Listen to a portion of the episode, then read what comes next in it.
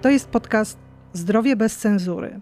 Ja nazywam się Anna Kaczmarek i serdecznie Państwa zapraszam. Dzisiaj porozmawiamy o hipercholesterolemii, czyli wysokim poziomie cholesterolu.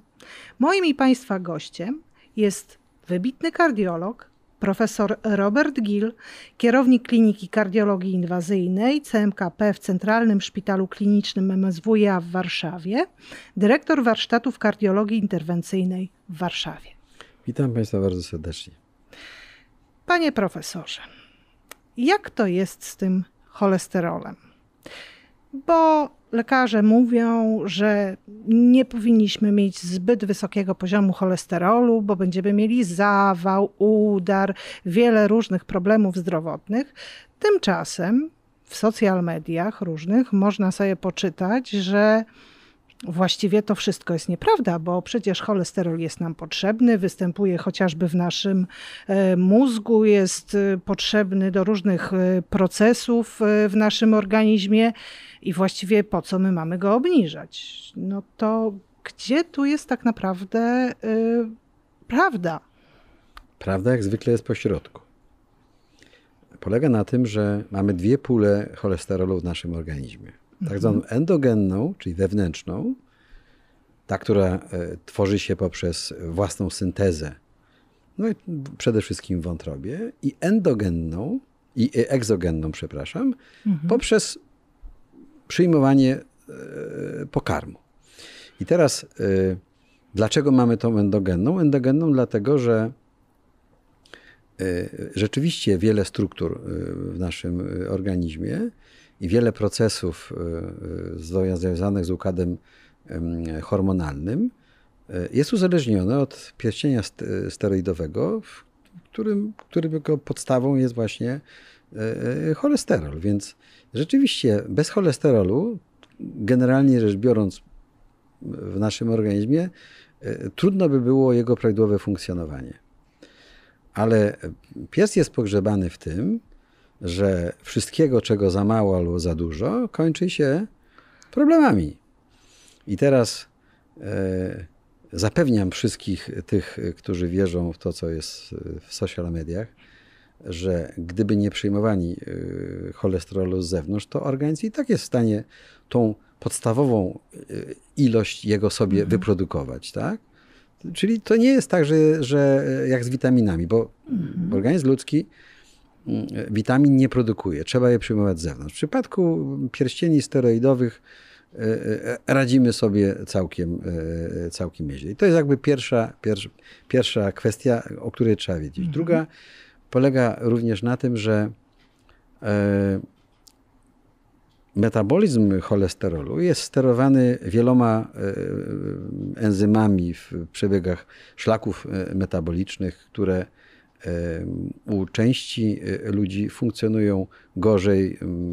W tym momencie e, ta, można powiedzieć, e, ilość tego cholesterolu, tego cholesterolu jest, jest w nadmiarze. Jeśli ona jest w nadmiarze, no, to po prostu organizm ma przygotowane mechanizmy obronne, żeby go, żeby go, że tak powiem,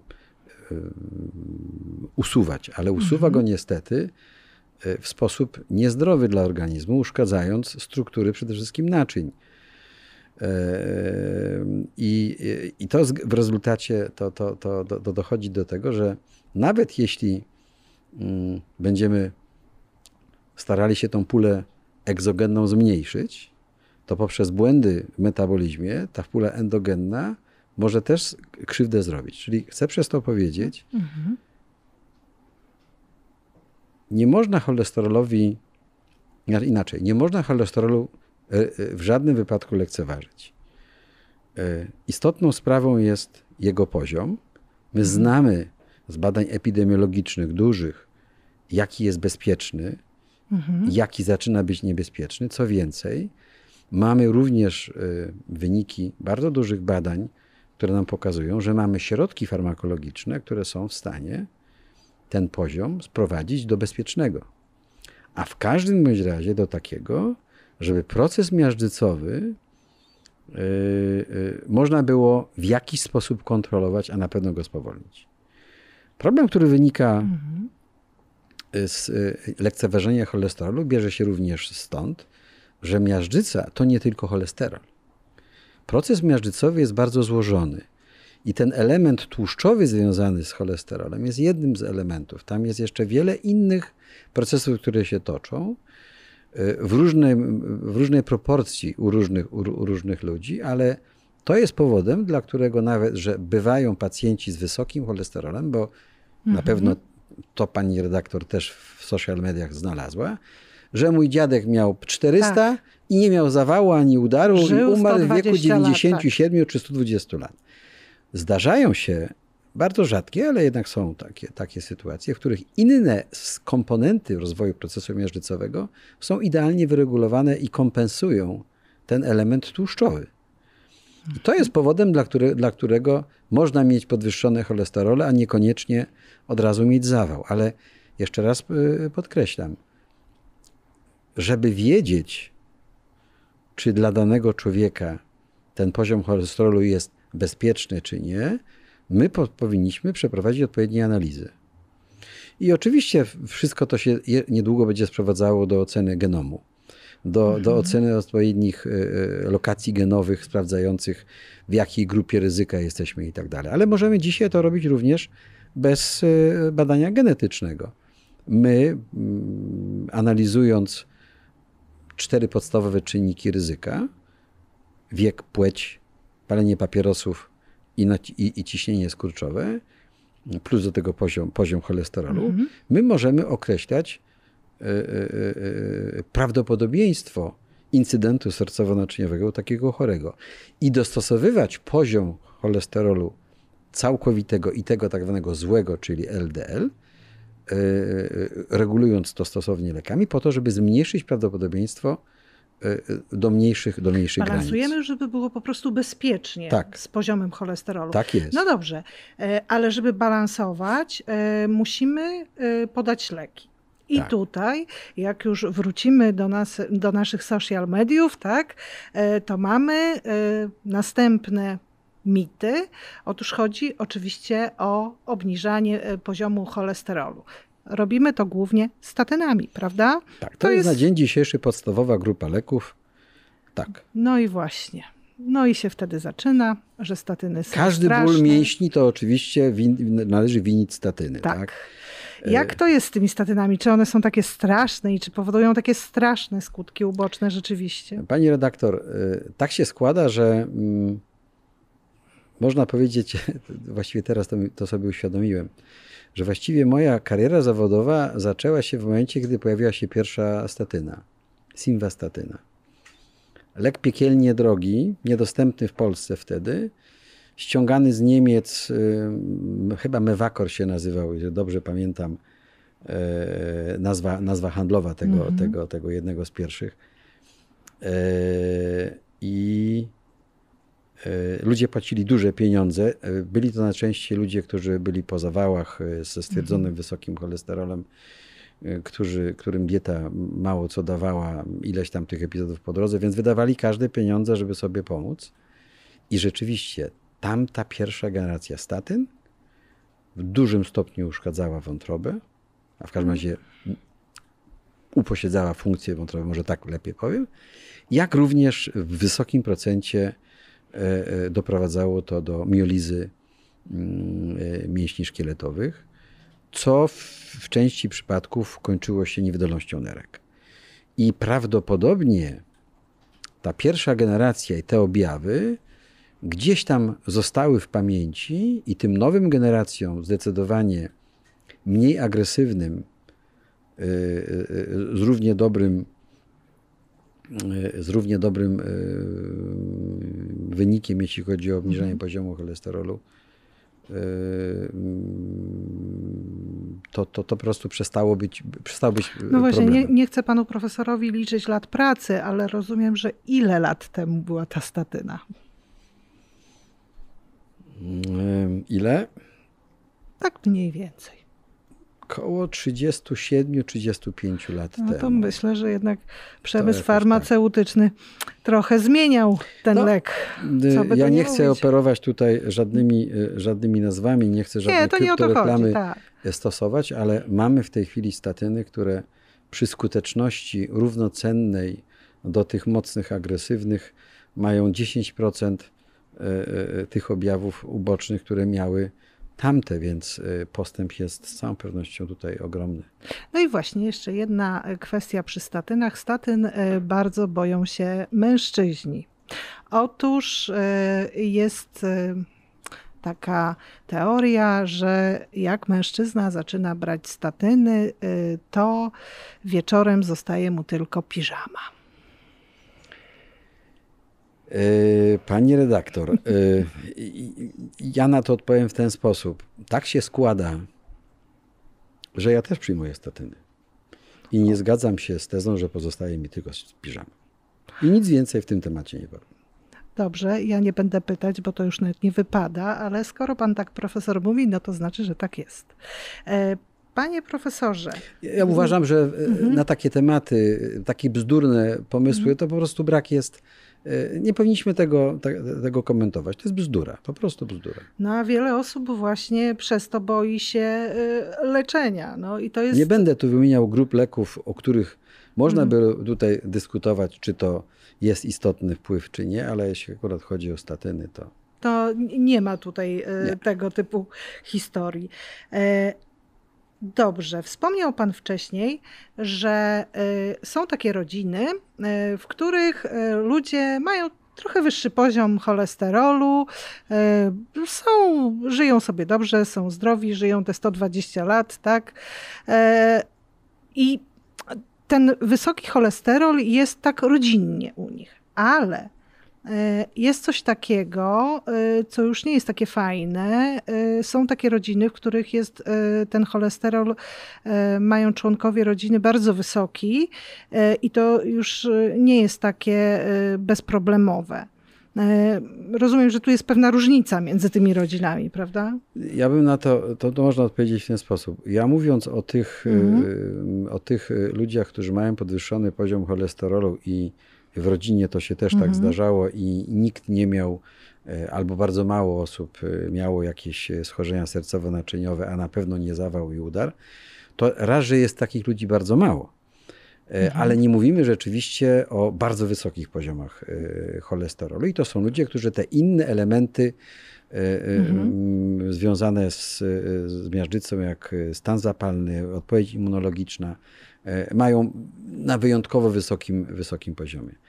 Natomiast mm, to nie oznacza, że, y, że ktoś, kto ma poziom cholesterolu 300 mg na decylitr i więcej, Mhm. e, a nie miał do tej pory e, zawału i nie słysza, żeby ktoś w rodzinie miał ten zawał, a notabene często się okazuje potem, że, że, że, że e, jak takiego delikwenta do nas przywożą e, stosunkowo młodego z zawałem, zaczynamy zbierać wywiad, to się okazuje, że, że jednak w tej rodzinie po drodze coś było, tylko nie do Mhm. końca zdefiniowane jako zawał. Po prostu. To też Mhm. sobie trzeba jasno e, powiedzieć, że rozpoznanie mm, zawału y, sprowadzone do tych klasycznych objawów, których nie było, dla części ludzi to nie jest zawał. No tak. A, a to właśnie był A, zawał, był. tylko nietypowy czy, czy, czy, czy Mhm. atypowy na przykład. E, Więc y, z całą pewnością ten poziom cholesterolu, na pewno 300 i powyżej miligram y, na decylitr, powinien budzić w nas e, e, podejrzenie, czy aby, e, czy aby mm, tutaj mm, to jest bezpieczne, czy nie. Mhm. E, Powiedzmy sobie, w, w idealnym systemie ochrony zdrowia e, ktoś by powiedział, no to badanie genetyczne i określmy, czy to jest rodzinna cholesterolemia, Mhm. e, czy też nierodzinna cholesterolemia i jeszcze można określić jaki typ, w zależności od tego, jaka tam ekspresja poszczególnych, e, poszczególnych genów i tak dalej, i tak dalej. No, to się nie No, dzieje To oczywiście. się nie dzieje, e, natomiast, e, e, natomiast z całą pewnością u takiego delikwenta, te 300 i więcej, jest powodem do wszczęcia terapii obniżającej poziom cholesterolu. Mhm. No i zaczynamy od statyn. Tak. To jest podstawa naszego, e, naszego, naszego działania. E, A jeśli to jest za mało, to co? mamy, mamy grupę leków, mamy właściwie lek Mhm. ezetimib, który, e, który działa na poziomie e, erytro- na, e, enterocyta, czyli komórki, e, Mhm. komórki e, e, jelitowej, jelita, jelita cienkiego.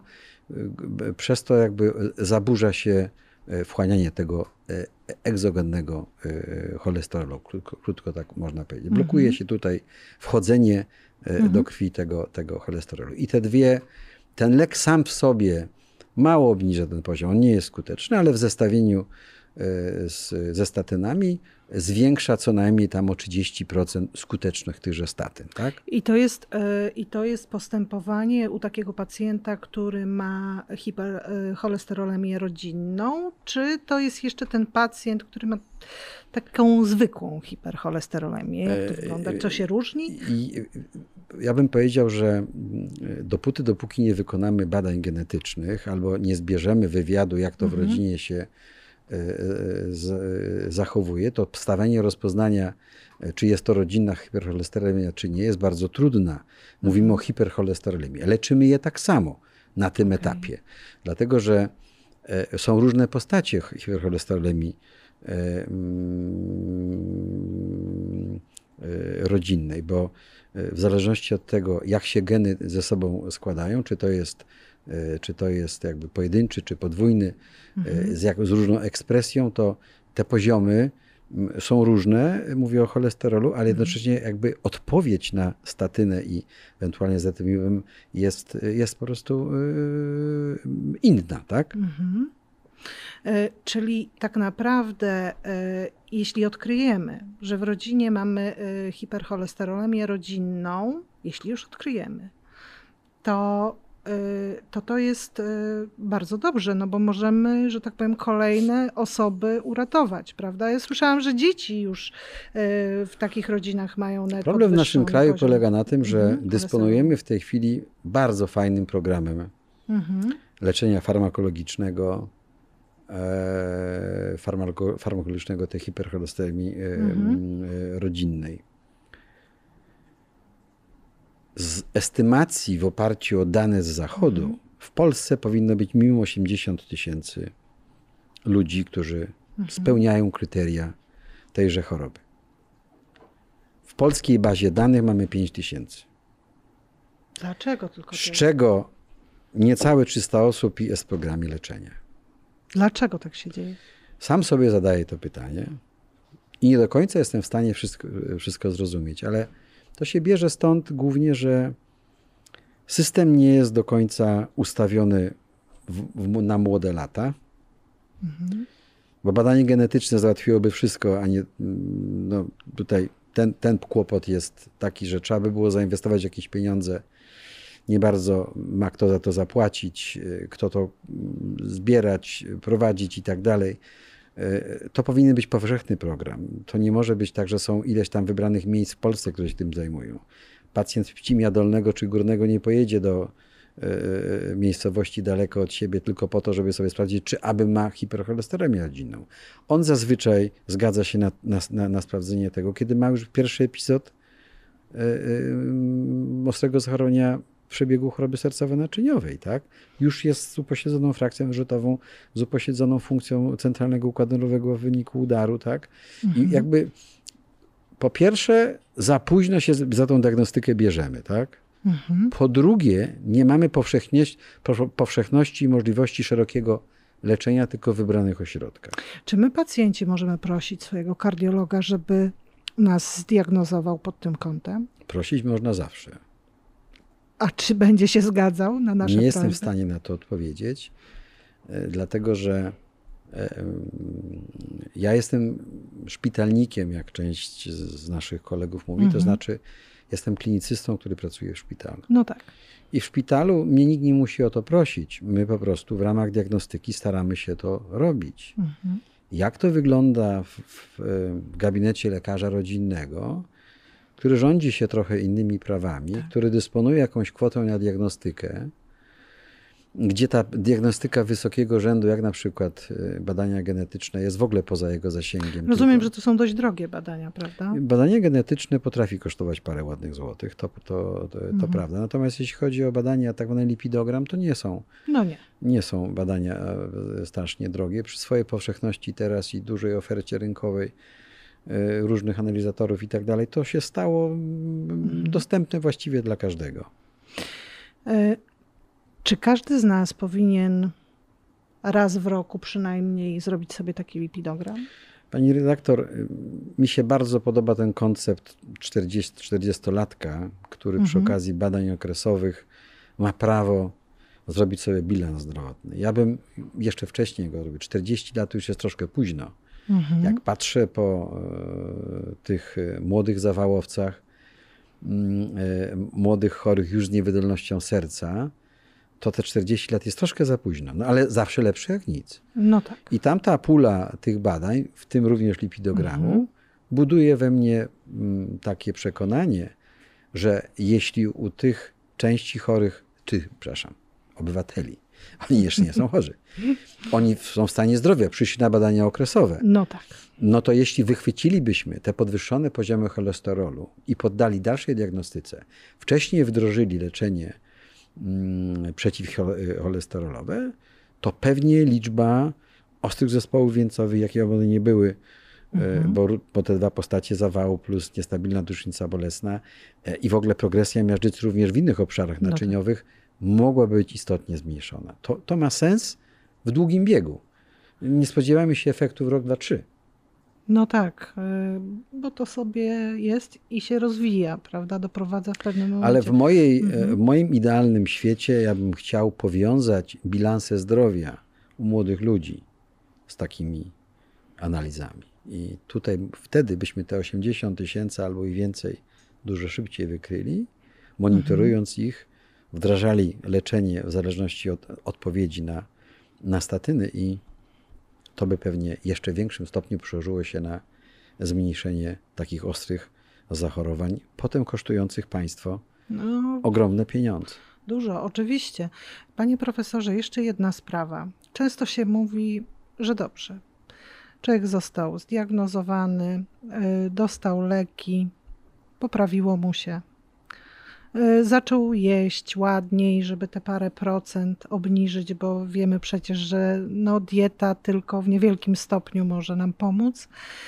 Y, Zaczął, prawda, biegać, różne rzeczy robić. Mm, zrobiło się dobrze, no to przestał brać leki. Powtarza Pani historię przeciętnego polskiego pacjenta kardiologicznego po, po zawale. Aha, E, Jest to bardzo, bardzo, bardzo częste. Bardzo częste. E, Ja powiem to tak. Do czasu, kiedy nie było skoordynowanej e, opieki pacjenta po zawale mięśnia sercowego, w czasie mm, roku czasu mamy dzięki temu programowi, czy pacjent ma co najmniej cztery konsultacje u, kardio, u kardiologa, ma na samym początku konsultacji z dietetykiem, z e, psychologiem, gdzie mm, uczy się procesu rehabilitacyjnego, czytaj bezpiecznego wysiłku e, fizycznego, gdzie mm, ma krótką ścieżkę do e, pełnej rewaskularyzacji i diagnostyki e, przy najmniejszym nawrocie dolegliwości bólowych i tak dalej, to myśmy zaobserwowali o 30% mniejszą śmiertelność roczną tych pacjentów w stosunku do tych, którzy nie skorzystali z tego programu. To mówi, jaka jest siła w takiej koordynacji opieki. Nie nakierowane tylko na ostrą fazę, Mhm. że od... zdejmujemy korek z naczynia, udrażniamy naczynie, wszczepiamy, stent, dajemy tabletki, żeby nie zakrzep, idź do domu. no on pójdzie do domu i przestanie brać leki. Otóż to, więc przez ten rok czasu ten pacjent y, jest indoktrynowany w dobrym tego słowa znaczeniu, co powinien prozdrowotnie zrobić, nabywa pewnych nawyków.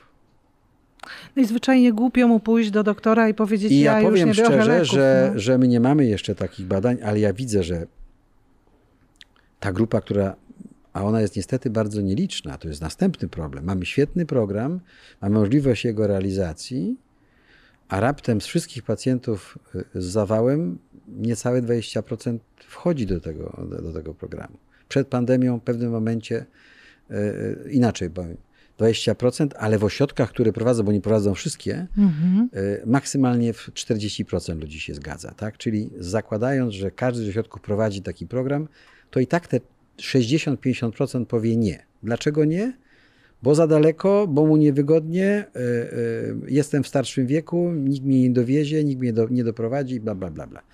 To są, to są rzeczy częściowo tłumaczące ten mhm. problem, ale to bardzo często są wygodne stwierdzenia osób, które poczuły się lepiej, nie do końca dowierzają lekarzom, nie chcą się uzależniać, krótko mówiąc, od służby zdrowia i kombinują, jak to tak te mędrkowie e, Obejść, lokalni, tak. E, ja wiem lepiej, niech oni mi tu nie opowiadają e, derdymą.